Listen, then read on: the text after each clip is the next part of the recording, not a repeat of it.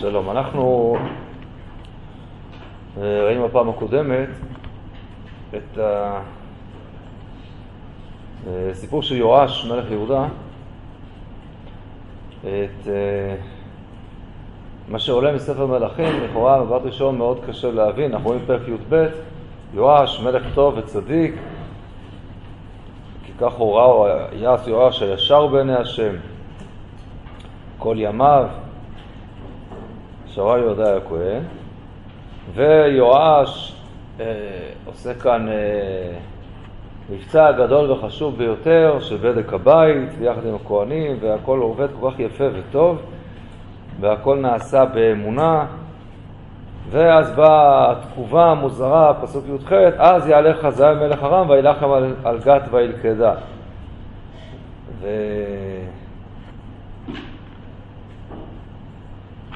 שאלנו את אה, זאת תורה וזו שכר, איך זה בדיוק מסתדר, מבחינת הגמול האלוקי, איך זה יכול להיות משהו פה לא סביר ולא הגיוני כל כך.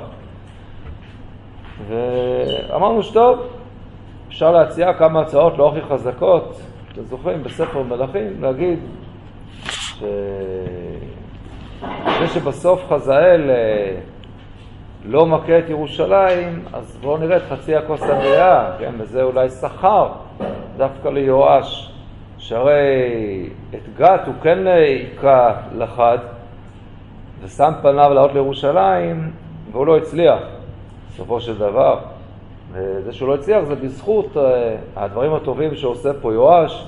אמרנו משהו בכיוון הזה, אה, אמרנו את זה בכמה, בכמה צורות, או שאולי יש פה ביקורת קטנה על כך שזה דווקא היה ניסיון ליואש שבא לו כשכר מהקדוש ברוך הוא, הזדמנות היה לגמור את הבעיה הארמית, אם בעקבות הסיפור הזה של בדק הבית, כשהיה מגיע מלך ארם, יואש, לא היה לוקח את כל הכסף, את, אה, את כל הקודשים ואת אה, כל מה שאגרו אה, אבותיו, תוצאות בית השם, אלא במקום זה היה פונה יחד עם העם בתפילה גדולה אה, לקדוש ברוך הוא, כמו שעשה עשה, כמו שעשה יהושפט, אז ייתכן שאדרבה הייתה פה תשועה אדירה, הוא היה מסיים אחת ולתמיד את הבעיה הארמית, וזה דווקא יכול להיות שכר גדול.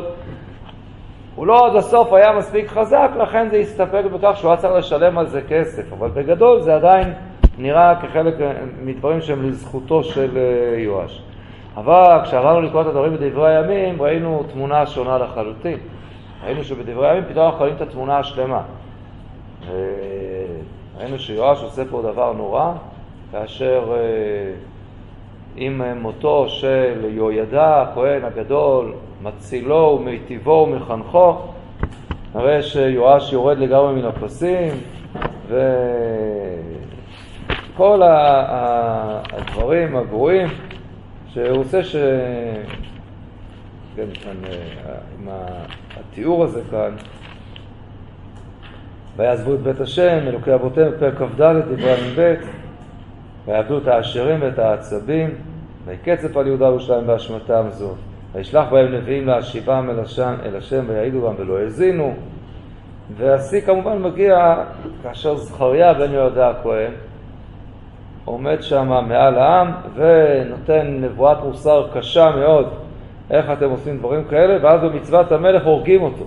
ולא זכר יואש המלך אחרי זה שרצה יהודה אביו אמו, יראו את בנו, כמותו אמר ירא השם וידרוש, ואכן עלו עליו חיל ארם, והתברר שהם לא רק שיוו כסף לחיל ארם, אלא הם חטפו פה קשה מאוד. כן, אה, חיל, השם נתן בידם חי לרוב מאוד, את יואש עשו שפטים, ועזבו אותו במחלואים רבים, בסוף הורגים אותו על מיטתו וכל מה שכאן כתוב. וזה מסביר את הסיפור. שבעצם יואש עשה פה איזה פניית פרסה מאוד מאוד קשה ומאוד מאוד חריפה, ולכן הסיפור עם ארם זה לא זו תורה וזו שכרה, אלא אדרבה, זה גמול ראוי, אפילו קטן יחסית עוד למה שבאמת מגיע לו על הדבר הזה. אנחנו ניסינו להסביר בפעם הקודמת את השאלה הגדולה, איך יואש מגיע לכזה דבר? איך הוא מגיע לכפיות טובה נוראית שכזאת? איך יכול להיות? כל מה שעשה איתך יהודה, אתה חייב לו את הכל, את החיים, את המלכות, את ההנהגה, את כל מה שאתה עושה. וזה מה שאתה עושה עכשיו, אז זה תיארנו, ראינו את הרמיזות שעולות לנו בדברי הימים, על כך שבעצם, אני מזכיר את זה בשתי דקות, כי אני רוצה עכשיו להוביל את זה לנקודה שעוד לא עמדנו עליה. יש בדברי הימים מאוד בולט הסיפור הזה של יהוידע, אה, הפטרון שבא קצת מלמעלה, ואולי זה היה גדול על יואש קצת. פער שנים מאוד מאוד גדול בין יהוידע הכהן לבין יואש, כן, פער של אולי 90 שנה, משהו כזה, פער אדיר. ויהוידע הוא אדם חזק מאוד, והוא בעצם מנהל את הממלכה. כי כשממליכים את יואש בן שבע, אז כל אחד מבין שמי שמנהל את העסק זה בעצם יהוידע, הכהן הגדול ששופט ומנהיג, והוא זה שעמד בשיא, וזה שאת כל המהפכה הוא הרים, בצדק. וראינו שהוא נוהג בכל מיני גינוני מלכות, הוא מרבה נשים, באופן פשוט, זה מה שנאמר עליו, שהוא נושא שתי נשים, אחר כך כתוב שהוא קברו בעיר דוד עם המלכים, כי עשה טובה בישראל ועם האלוקים וביתו. אז הוא, קוברים אותו בקברות המלכים בניגוד ליואש בסוף, שקוברים אותו ולא קברו בקברות המלכים, כן? זה דבר שהוא מאוד מאוד מאוד בולט, וזה תיאור של אדם גדול וחזק שכורת את הברית בינו ובין העם ובין המלך, תוספת שלא מופיעה בספר מלכים. אז כל עוד יהוידע עוד היה בחיים, אז בסדר, אז יואש היה כנוע לו, ו... אבל ברגע שהוא נפטר, אז באים גם השרים, שרי יהודה, שמשתחווים למלך והופכים אותו לעבודה זרה, כמו שחז"ל תיארו, והוא מנסה כיוון אחר לגמרי, הוא יוצא נגד כל המפעל הזה שיודע שבינתיים כנראה שם את הבנים שלו גם בכל מיני עמדות חשובות וטובות, ולכן שרי יהודה כל מיני כאלה שהם עכשיו אולי מחפשים את התפקיד שלהם מחדש, הם באים אל יואש וביחד הם עושים משהו ולכן יואש הורג לא רק את זכריה, כשזכריה הבן שלו ידע נואם נאום כזה קשה נגד יואש, יואש מיד רואה בזה שוב איזו חתרנות נגדו, הנה הבן שלו רוצה להמשיך אותו והוא יוצא נגדי, אחר כך הוא הורג אותו ולא רק אותו אלא את דמי, ראינו את בני, בני יהוידע הכהן, ממש דבר נורא אבל אמרנו בלי להצדיק חלילה את יואש, אפשר לקבל איזושהי הבנה איך בכלל דבר נורא שכזה קורה. טוב, אה, נשארנו קצת בשאלה, אז למה בספר מלכים זה מתואר בצורה, למה להטעות אותנו? למה כשאני קורא בספר מלכים כל זה לא כתוב ולא... אז ננסה קצת לגעת פה, ככה, דרך כאן נקודה נוספת. המפעל הגדול והחשוב שעושה כאן יואש זה כמובן בדק הבית. אני רוצה שוב לקרוא, תחזיקו אצבע אחת בדברי הימים ב' פרק כ"ד, אני חוזר עכשיו וקורא בספר מלכים את התיאור הזה של בדק הבית. נראה את הפסוקים הללו, נראה אותם אה, במהירות שוב. אז אצלנו פרק י"ב, פסוק ה' ויאמר יואש של הכהנים כל כסף הקודשים אשר יובא בית השם כסף עובר איש כסף נפשו דרכו, כל כסף אשר יעלה על לב איש להביא בית השם. יקחו להם הכהנים. אה, אה, אז כסף עובר, זה מחצית השקל, כל אשר יעבור על הפיקודים, כסף נפשות ערכו, מי שנודר ערכים ותרומות למיניהם, כן, נדבות. אז את הכל ייקחו להם הכהנים, יש את מכרו, כן, נותנות אה, הכהונה שלהם, והם יחזקו את בדק הבית, לא אשר יימצא שם בדק. ויהי בשעת 23 למלך יואש, לא חיזקו הכהנים את בדק הבית. ויקרא המלך יואש ליהודה הכהן אל הכהנים ואמר להם, מדוע אינכם מחזקים את בדק הבית? ועתה אל תקחו כסף מכריכם, כי לבדק הבית תיתנו. ויראו אותו הכהנים לבלתי קחת כסף מאת העם, ולבלתי חזק את בדק הבית. מה זאת אומרת לבלתי חזק את בדק הבית? אז מה היה עד עכשיו? עד עכשיו מה שהיה זה שיהודה, המלך אמר ליהודה, כל הכסף שמביאים, אתם תיקחו את הכסף אליכם, ואתם אחראים, הכהנים, לבדק הבית. זאת הכסף, הכל עובר דרככם, אתם תעזו את בדק הבית. גם אם אנשים תרבו כסף, אתם תיקחו לכם הכל אליכם, אני סומך עליכם שאתם תוציאו את ההוצאות הנכונות לטיפול בדק הבית. מה שקרה פעם אחת, בשנת 23 זה לא קרה, ואז המלך אמר להם בואו לא נעשה את זה ככה. אלא את הכסף שהעם מביא לבדק הבית, זה לא יעבור דרככם יותר. אתם לא אחראים לבדק הבית, הכסף הוא מיד זה, ולכן אה, למה נותנים את הכסף הזה? כמו שכתוב בהמשך, למי? לכל הבנאים והחוצבים ולכל הפועלים שעובדים בעניין הזה, ולכן כתוב פסוק ט' זה הפירוש, ויראותו הכהנים לבלתי יכחת כסף מאת העם, ולבלתי יחזק את בדק הבית. זאת אומרת, האחריות היא כבר לא עליהם, הם לא לוקחים את הכסף, זה עובר ישירות, העם נותן, את הכסף הזה ישר נותנים לא לכהנים שהם יעבדו שם, אלא ישר לקבלנים. טוב, ויקח יהודה הכהן ארון אחד, ויקוב חור בדלתו, ויתן אותו אצל המזבח מימין. ובוא איש בית השם, ונתנו שם הכהנים שומרי הסף את כל הכסף המובא בית השם. ויקר אותם כי רב הכסף בארון, והיה סופר המלך והכהן הגדול, ויצאו ויבנו את הכסף הנמצא בית השם, נתנו את הכסף המתוקן על ידי עושי המלאכה, מופקדים בית השם, ויציעו לחרושי העץ ולבונים העושים בית השם. לגודרים, לחוצי האבן ולקנות אבן ולקנות עצים ואבני מחצה, לחזק את בית בית השם, כל אשר יצא על הבית לחוזקה. אך לא יעשה בית השם סיפות כסף, מזמרות, מזרקות, תוצאות וכלי זהב וכלי כסף, מן הכסף ובא בית השם, כאילו עושי המלאכה ייתנו, וחזקו בו את בית השם. לא יחשבו את האנשים אשר ייתנו את הכסף אדם לתת לעושי המלאכה, כי באמונה הם עושים כסף אשם וכסף חטאות, אם משהו מהקורבנות שעליו זה שר לכהנים, אז זה לא יובא בית השם, לכהנים יהיו. כן? הכסף שהועט לאשם ולחטאת, שמזה הכהנים אוכלים ובעלים מתכפרים, אז אם נשאר כסף מזה, זה יהיה לכהנים. טוב, אז זה התיאור. בואו נקרא את התיאור עכשיו, תחזיקו פה, ונקרא את התיאור המקביל בספר דברי הימים. פרק כ"ד, פסוק ג'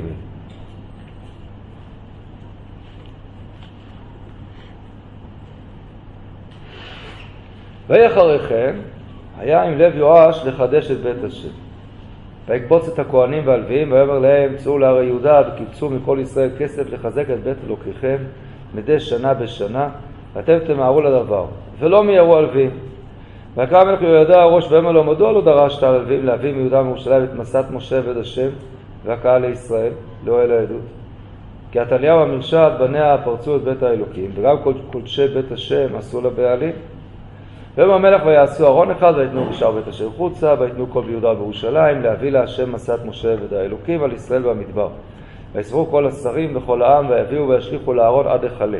ויהי בעת יביא את הארון לפקודת המלך ביד הלווים, וחירותם כי רב הכסף, ובא סופר המלך, ופקיד כהן הראש, ויערו את הארון, ויישאו וישיבו, ויושיבו את מקומו, כל עשו יום ביום, ויאספו כסף לרוב. ויתנאו המלך ויהודה אל עושה מלאכת עבודת בית השם, והיו שוכרים חוצבים וחרשים לחדש בית השם, וגם לחרשי ברזל ונחושת לחזק את בית השם. ויעשו עושי המלאכה, ותעל ארוחה למלאכה בידם, ויעמידו את בית האלוקים על מתכונתו, ויאמצו. וככלותם הביאו לפני המלך ויהודה את שאר הכסף, ויעשהו כלי לבית השם, כלי שרת, והעלות וכפות וכלי זר וכסף, היו מעלים עלות בית השם תמיד כל ימי יהוידע. טוב, אז בשני המקומות זה מופיע כמובן אה, הדבר הגדול הזה שעושה כאן יואש המלך, חיזוק בדק הבית, אבל מי ששם לב, התיאור הוא ממש לא אותו תיאור. שמת לב לכמה הבדלים. בוא נתחיל בהבדל הבולט ביותר.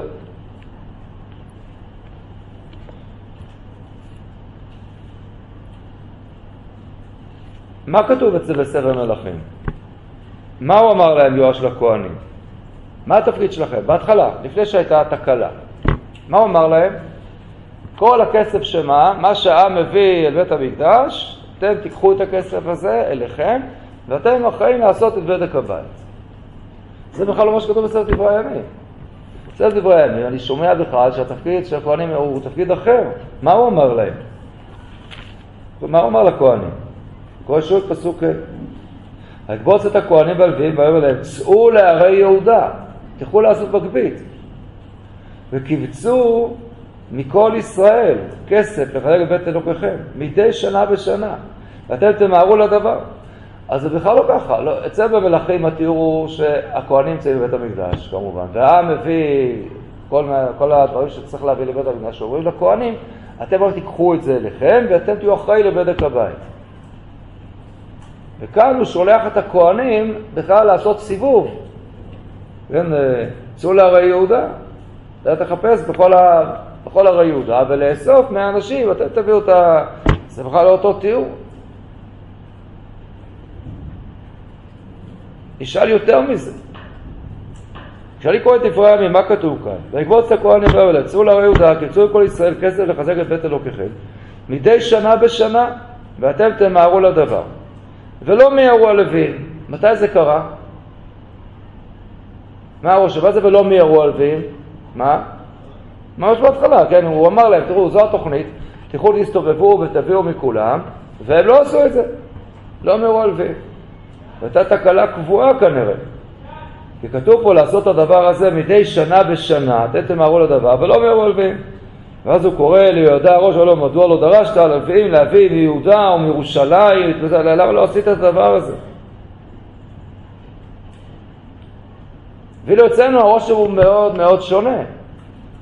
שמה? זה הצליח או לא הצליח? זה הצליח הרבה מאוד זמן. אלא שמה קרה? הוא אומר, קחו להם הכהנים, שבוע הקרוב, הם יחזרו בבדק הבית, ויהי בשנת 23 שנה למלך יואש, לא חיזקו הכהנים את בדק הבית. זאת אומרת שעד אז זה עבד יפה מאוד, ופעם אחת קרתה תקלה. קרתה תקלה. וכנראה אפשר גם להבין מה קרה, זאת אומרת אפשר לומר שבאותה שנה לא הביאו מספיק, לא היה מספיק כסף שהגיע, ואולי גם, בכל אופן כבר עברו הרבה שנים, יש תקלות בבית המקדש. כן, אפשר, אה, ראינו גם את מה שעשתה עתליה, ופרצו שם, בסדר, אז הם לא, אז אני רואה ש... אולי הכהנים לא קיבלו מספיק מתנות כהונה ולכן הם לקחו יותר לכיס שלהם, כאילו ממש כזה, תשמעו, אנחנו עד עכשיו היה בסדר, בואו נשנה את זה. נשנה קצת ואין שום בעיה.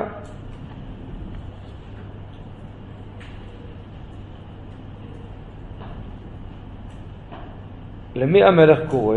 אני קורא אצלנו במלכים, ויקרא המלך יואש ליהוידע הכהן ולכהנים למי הוא קורא שם? ויקרא המלך ליהוידע הראש. יהודה הראש, כן? למה לא קורא לו יהודה הכהן? ואיפה שאר הכהנים? זה לא כתוב בצורה כזאת. טוב, אפשר להגיד שזה לא הבדל משמעותי. אצלנו כתוב ליהוידע הכהן ולכהנים, ובדברי הימים כתוב ויקרא המלך ליהוידע הראש. לא כתוב הכהן, לא כתוב הכהנים. נו, בואו נראה שזה שיטתי. מישהו שם לב לעוד אולי איזשהו הבדל? כן. מצוין. של מי הייתה היוזמה הזאת? סיפור אהרון. אהרון שבו אוספים את הכסף. מה כתוב אצלנו במלכים? של מי הרעיון? מה כתוב אצלנו במלכים? מי היוזם של הסיפור של האהרון הזה עם הכסף? של מי זה הרעיון הזה? הוא ידע. פסוק י', נכון? ויקח יהודה הכהן ארון אחד, ויקח עבודתו וייתן אותו. לעומת זאת, מה כתוב בספר דברי הימים? נו, מה כתוב דברי הימים? רואים? אתם מחזיקים ככה? או שזה עם המחשב זה מסובך. אני אומר להם להחזיק אצבע פה, אתם כבר לא יודעים על מה אני מדבר. כן, המחשב וזה. עשו מסך מפוצל, אני יודע. אז בדברי הימים כתוב, פסוק ח', ויאמר המלך ויעשו ארון אחד ויתנו בשעות השבועות ויעשה וכולי. אז של מי היוזמה?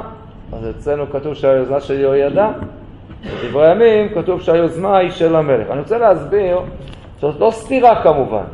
למה זו לא סתירה? למה זאת לא סתירה?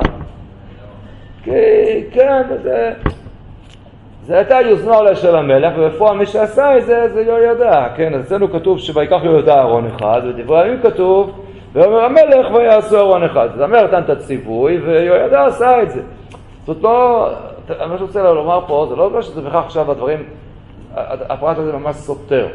אבל זה, בוא נגיד שזה הסיפור. כנראה שזה הסיפור, אולי המלך אמר ויהוידע יישם. אז השאלה היא, שהיא כזאת, למה בספר מלכים מודגש שיהוידע עשה, ובספר דברי הימים מודגש שהמלך הוא זה שאמר.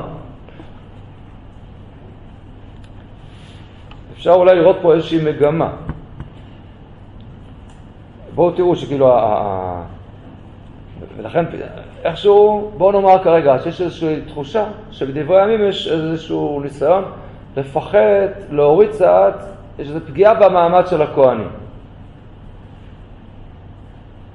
יש בו התעלמות מכל השנים שבהם העסק עבד יפה על ידי הכוהנים, זה לא כתוב. בוא נאמר שגם גם את זה אפשר ליישב, טוב, אתה שאלתי איך, זה מסתדר. המלך שלח אותם לעשות סיבוב בכל הערים וזה, או ש... עד עכשיו היה בסדר ורק פעם אחת הייתה איזו תקלה. מה, מה, מה התשובה?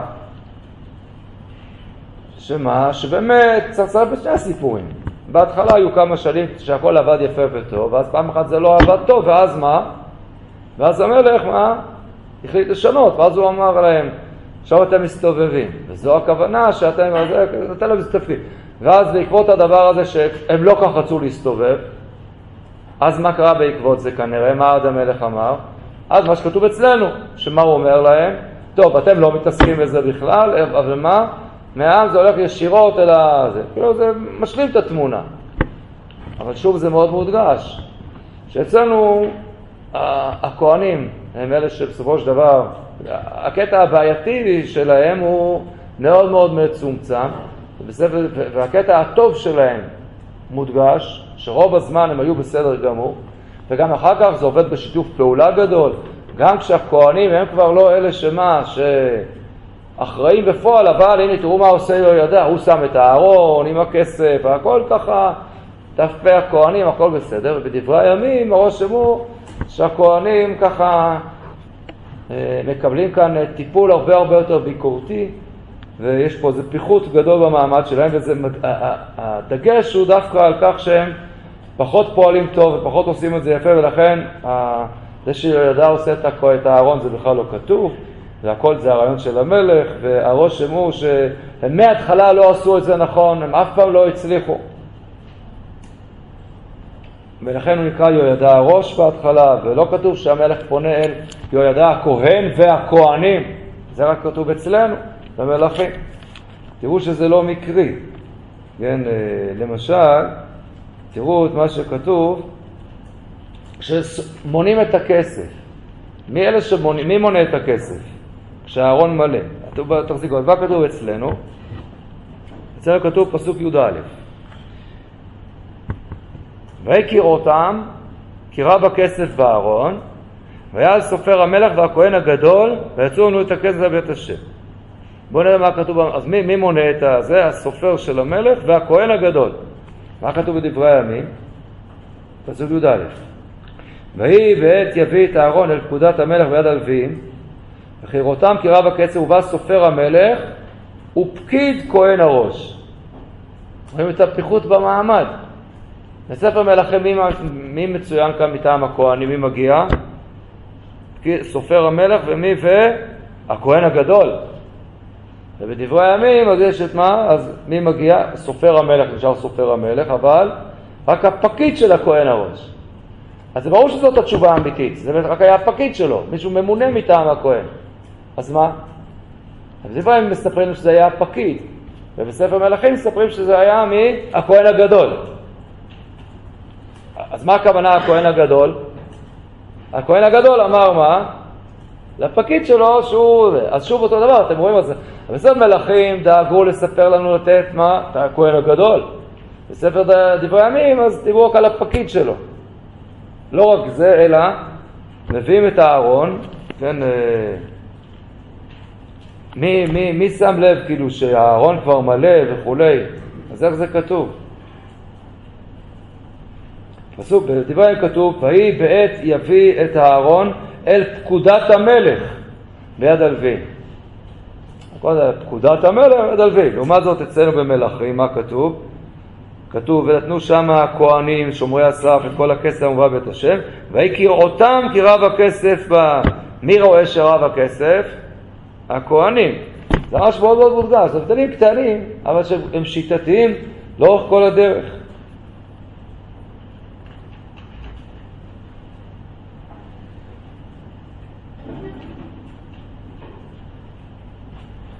עוד ביטוי שלמשל כתוב בהקשר הזה של אהרון, שכתוב רק בספר מלכים. כתוב אצלנו בפסוק י', ויקח ליהודה הכהן ארון אחד, ויקרוב חור בדלתו, ויתן אותו אצל המזרח מימין, ובוא איש בית השם, נתנו שמה הכהנים שומרי הסף את כל הכסף המובא בית השם. מי שם את הכסף בתוך הארון? מי? הכהנים. ויבוא איש בית השם, ויתנו שם הכהנים שומרי הסף את כל הכסף שומרי בית השם. כלומר, אמנם נאמר בספר מלכים שמה, מה אמר להם המלך? טוב, אתם כבר לא לוקחים את הכסף אליכם ואתם אחראים, אלא הכסף הולך ישירות לבדק הבית. אבל זה מאוד מאוד ממותן, כי בפועל מה? נכון, הכהנים הם לא אלה שעכשיו מטפלים בתיקונים, אבל מה הם כן עושים? בפועל לוקחים את הכסף ושמים את זה בארון, כי הם שומרי הסף. לכן הם אלה שרואים שרב הכסף בארון, זה הכל הם עושים. ובספר דברי הימים כל זה לא כתוב. למה?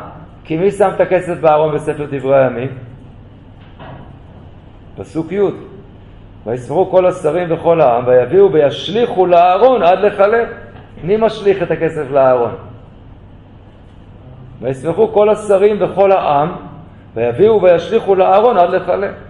העם משליך את העל. עכשיו גם את זה יכולתי לתרץ בדיוק באותה מידה, מה הכוונה? העם מביא לזה והכהן שם, אז עכשיו זה נקרא, מי, מי, מי, מי שם? יכול להיות, אולי עוד מעט שפה אני צריך לתרץ את זה בצורה... זה תירוץ אחר, ויכולתי להגיד את התירוץ הזה, זה בסדר. אבל תסעי לזה ממש מאוד מאוד מודגש, שבספר מלכים הכהנים כאילו עושים את הכל, וזה מה שכתוב. בסדר, דברי ימים מתעלמים מזה. גם אם הכהנים פיזית שמו את הכסף בתוך הזה, לא משנה, זה העם שם. לא רק זה, התפקיד של העם כאן הוא מאוד מאוד משמעותי בספר דברי הימים. חוץ מזה שכל העם צריך להיות שותף ועוברים את כל העם בירושלים וביהודה, גם כתוב וישמחו כל השרים וכל העם.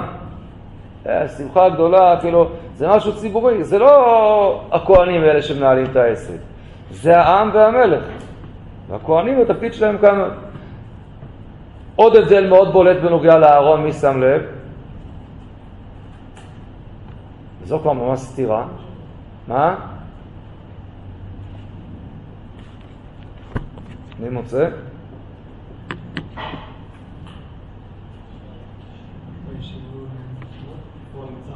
איפה הוא נמצא? מצוין. איפה שמו את הארון? ממש פה זו כבר סתירה ממש. מה כתוב בספר מלכים אצלנו? פסוק י' ויקח יהודה הכהן ארון אחד ויקוב חור בדלתו ויתן אותו אצל המזבח מימין בבוא איש בית השם מימין למזבח מה כתוב בספר דברי הימים? איפה שמים את הארון? מה? איפה כתוב? מה? רואים פסוק ח' ויאמר ויעשו ארון אחד ויתנו בשער בית השם חוצה אז בכלל באותו מקום בחוץ עכשיו ממילא אנחנו גם מבינים את, את הסתירה שאמרנו קודם מי משליך את הכסף לבפנים אז אם זה נמצא ליד המזבח אז ברור שמה? מי היחידים שיכולים להיכנס לשם ולשים את הכסף בפנים? זה רק הכוהנים. המזבח, זה עבודת הכוהנים, זה מודגש שם. לעומת זאת בספר דברי הימים, אהרון נמצא בכלל במקום אחר, הוא נמצא בכלל בחוץ. בכדי שמה? שכל העם יוכלו לשים את הכסף לבד. הם. אז זה ממש ממש בולט. אז שוב, איך לתרץ את הסתירה הזאת? על זה שאומרים שני ארונות היו. מה יותר מסתבר? שיכול להיות שמה? אולי אפילו שני שלבים היו. אולי היו שני שלבים. בהתחלה אהרון היה בפנים, הכהנים, אחר כך אה, זה. בכל אופן, אולי המלך נתן הוראה. את הארון הזה אל תשימו שם. לא, לא, אני רוצה שהעם יהיה שותף בעסק הזה, שהעם וכן העם שמח, מוצאים את זה החוצה. יכול להיות, לא משנה אם נגיד ככה או נגיד כך. תשובות שמיישבות את הדבר, אבל אי אפשר להתעלם מכך שזה מאוד מאוד בולט, שכל הדברים הללו מודגשים בספר מלכים לכיוון האחד, לכיוון הכהנים, את הכהנים שמים כאן ככה באמת בצורה מאוד מאוד חיובית ומאוד מאוד מרכזית, ובספר דברי הימים יש פה ממש קיצוץ במעמד שלהם.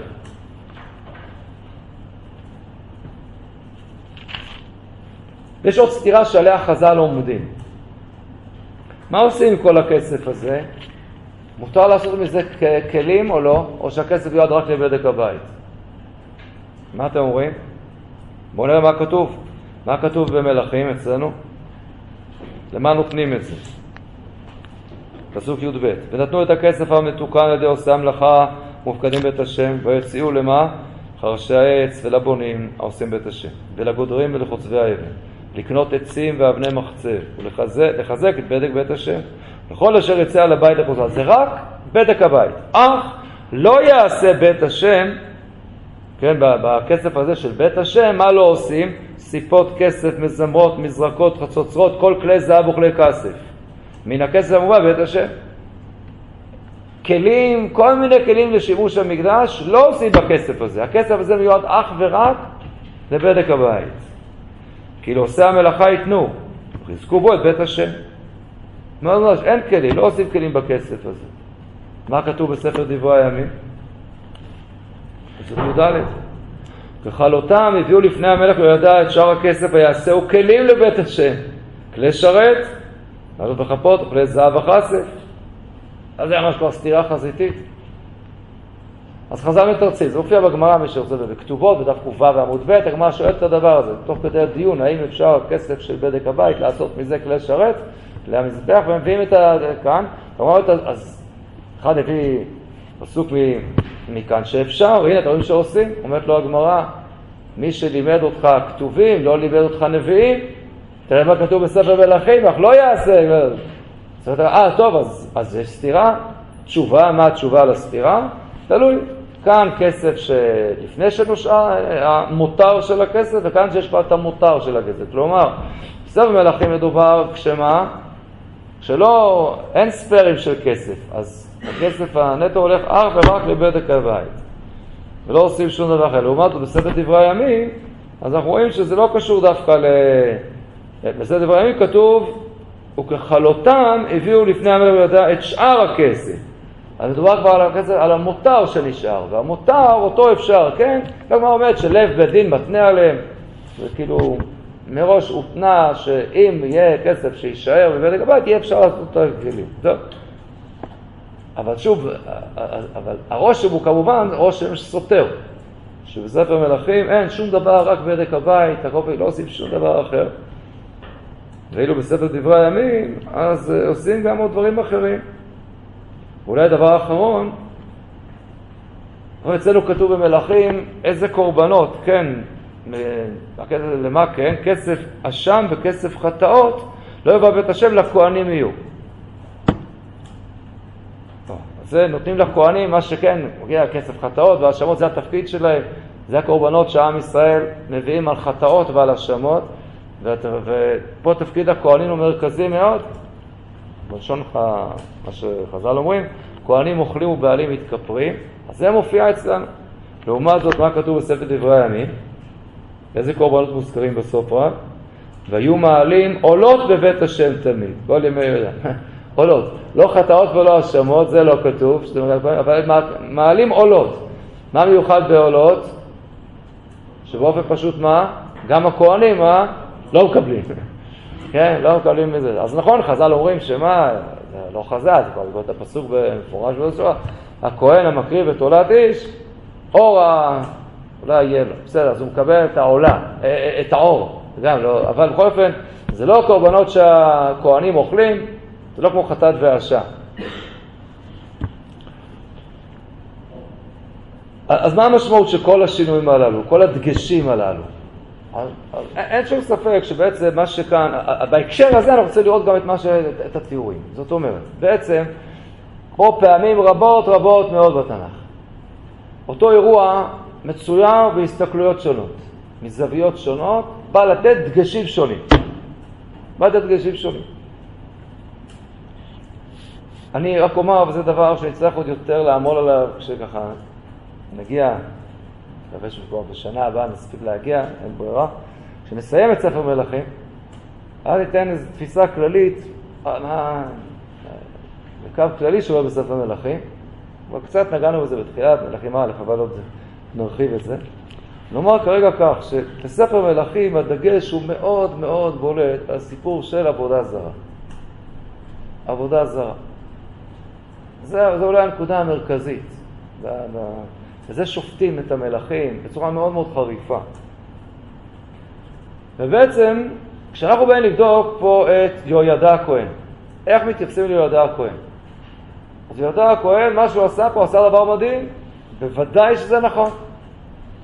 הוא זה שהצליח להסיר מכאן את התליה המרשעת, עם כל עבודת הבעל שהיא הכניסה מחדש למקדש, עם מתן כהן הבעל וכל מה ש... ומה שהם הכניסו שם, את העבודה הזרה לתוך החצר פנימה, ולהכניס מחדש אה, מלך בבית דוד, לחנך אותו לתורה וליראה. אז זהו, אין שום עניין, כאילו בספר מלכים, לתת איזשהו ככה צל על דמותו של יהוידע. כי מהבחינות מה שהוא עשה באמת היה דבר מדהים, ובצדק. ולכן ההבדל שאמרנו לו כבר שבוע שעבר, שבספר מלכים כתוב, ויעש יואש הישר בעיני השם כל ימיו, אשר הורהו יהוידע הכהן.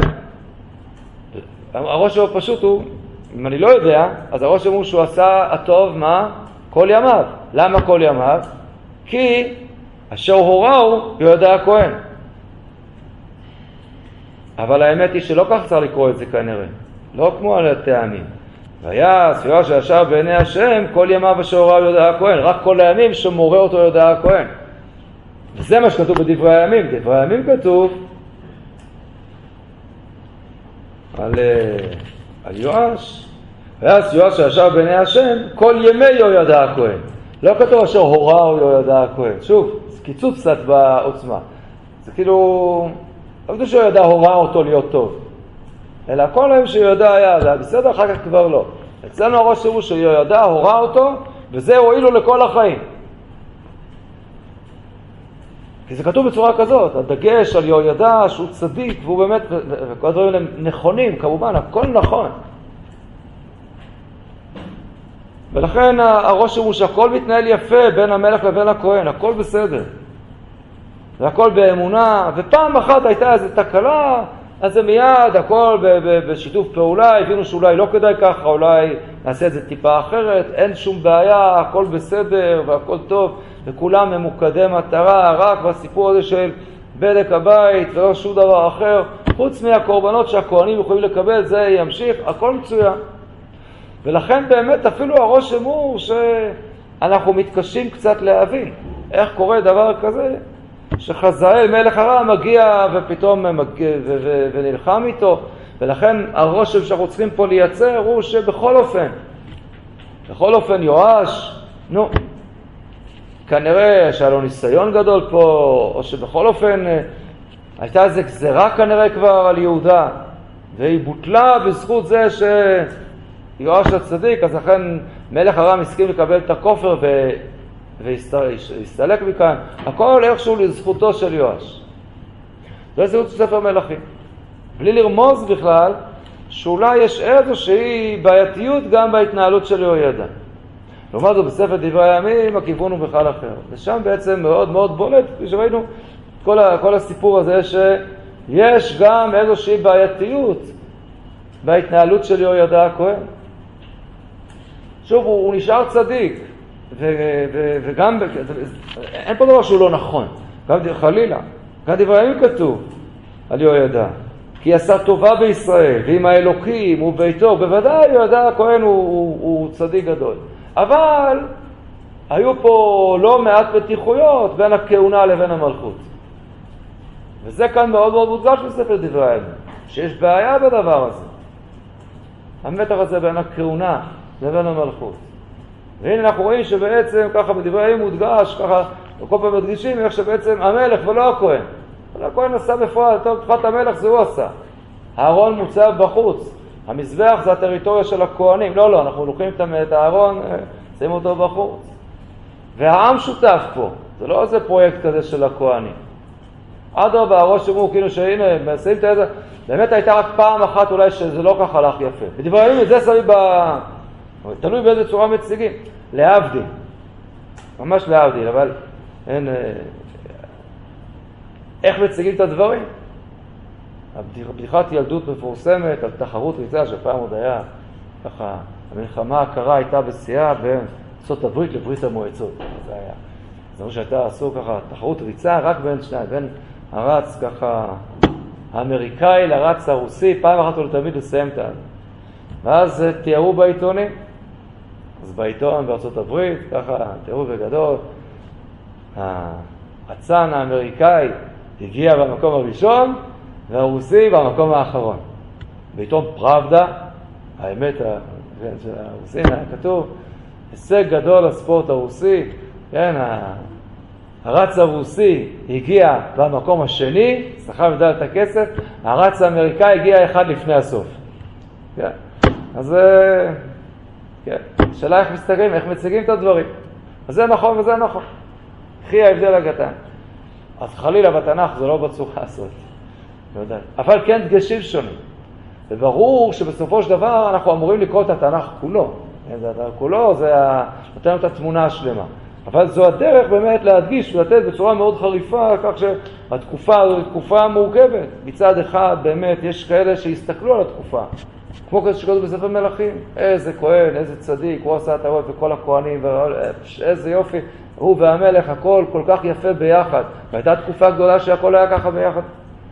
זה מלכים, ודברי הימים קצת מגלים לנו שכל מיני מתחים, דברים שרכשו, געשו מתחת לפני השטח. והתברר שלא כל כך פשוט. יהוידע אולי לשם שמיים. אולי באמת זה שהוא התנהל וניהל כאילו במקום שאין איש. הוא באמת היה אדם נשוא פנים, עם ותק גדול, יש לו עוצמות, יש לו הרבה, הכוהנים נאמנים לו, מוכנים ללכת איתו לקשר כזה נגד עתליה uh, וכל, uh, וכל אנשי שלומה ואנשי ביטחונה. והוא היה מוכן. ונו, אז מי, מי יעשה כאן משהו עכשיו? הוא זה שהציע לנהל את כל המהפך, ולכן הוא שם את, את המקורבים אליו, את הבנים שלו, וכל מיני עמדות מפתח, בשם שמיים. אין, מלכות בית דוד לא נשאר כלום ראינו, נשאר תינוק. שעכשיו סוף סוף בהמלכתו הוא בן שבע. אז הוא ידע עושה ופועל, ובעיני העם הוא נתפס כמלך. והוא מרבה נשים, שתי נשים, בסדר, זה הנהגה מלכותית. וכשהוא כורת את הברית, אז הוא כורת את הברית לא רק בין העם ובין המלך ובין השם, אלא גם בינו, גם הוא צעד פקטור בעסק. אז אפשר לראות את זה בצורה שלילית, הוא מחפש כבוד.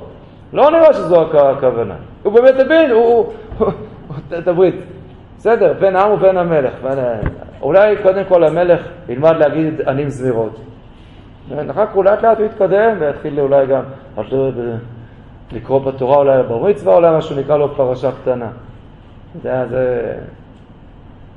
אז, אז בוודאי, אז כתוב שגם בינו, כי הוא, הוא מנהיג עכשיו את העם. אבל בספר מלכים לא מציגים את זה. לא רוצים להציג את הדבר הזה. כי הנקודה היא, יש המלך ויש העם ויש הקדוש ברוך הוא, ובאמת, ודאי זאת הכוונה של אה, יהוידע הכהן. הוא לא פה חיפש כבוד לעצמו. אבל בדברי הימים זה כבר מוצג איך, ש... איך זה גם נתפס. ובעיני הציבור, לא מעט מהאנשים, ממילא גם ב... בעיני יואש, זה כבר לא יואש, הנה הוא פה מנהל והוא תופס וזה, וכבר יואש גדל וגדל, ויהוידע לא מפנה את המקום שלו. אפילו כשהוא מת, הוא תופס אותו במקום בקבר כפי שראינו. אז הוא כבר אחר כך לא יכול להיקבר שם, תפוס.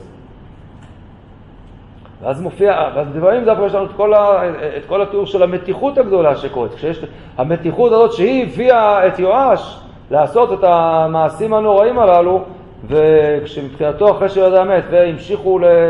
במתיחות הזאת, הגיעו מבחינתו מים עד נפש, אז הוא ביצע את הדבר הנורא הזה ו... והרג במשפחתו של יהודה הכהן. אז זה מופיע בצורה הזאת בדברי הימים. ולכן בדברי הימים יופיע גם שאלה שהרגו אותו זה בני, זה המואבית והעמונית, וכל הדגש שלא כתוב בספר מלכים. והכל נכון בסופו של דבר, ודגשים שונים, כן. לא, עכשיו לא, לא, הגדרתי רק, הגדרתי בצורה נורא פשוטה, הגדרתי בצורה נורא פשוטה את ספר מלכים. כן, בוא נאמר, התיאור היותר מושלם הוא בספר דברי הימים כאן, במקרה הזה. אז בספר מלכים לקחו רק את ההתנהלות הנכונה והטובה של הכוהנים. אין שום, בגלל שבאמת היה דבר כזה. כהנים, ואתה יודע, פעל פה לשם שמיים וכולי. זה שהמלך היה פחות מרוצה מזה, אז זה לא מתארים לנו. לא מתארים לנו. זה סומכים על ספר דברי הימים. אבל חשוב שנדע את הדבר הזה. אנחנו רוצים לראות פה את יהוידע כפי שהוא בעצם בצורה השלמה שלו. כל מה שהוא עושה פה עובד לשם שמיים, הוא לא צד אישי בעניין, הוא לא מחפש פה תפקיד, ולא... כי זה באמת היה כך. בפועל, כחלק מלשם שמיים, הוא גם כן נטל לעצמו הנהגה ותפקיד וכולי. נכון, וזה נתפס כבר לא טוב בספר דברים על ידי יואש וחלק מהאנשים. ואנחנו קוראים את התמונה השלמה. טוב, נעצור כאן, שמענו היום קצת נקצר.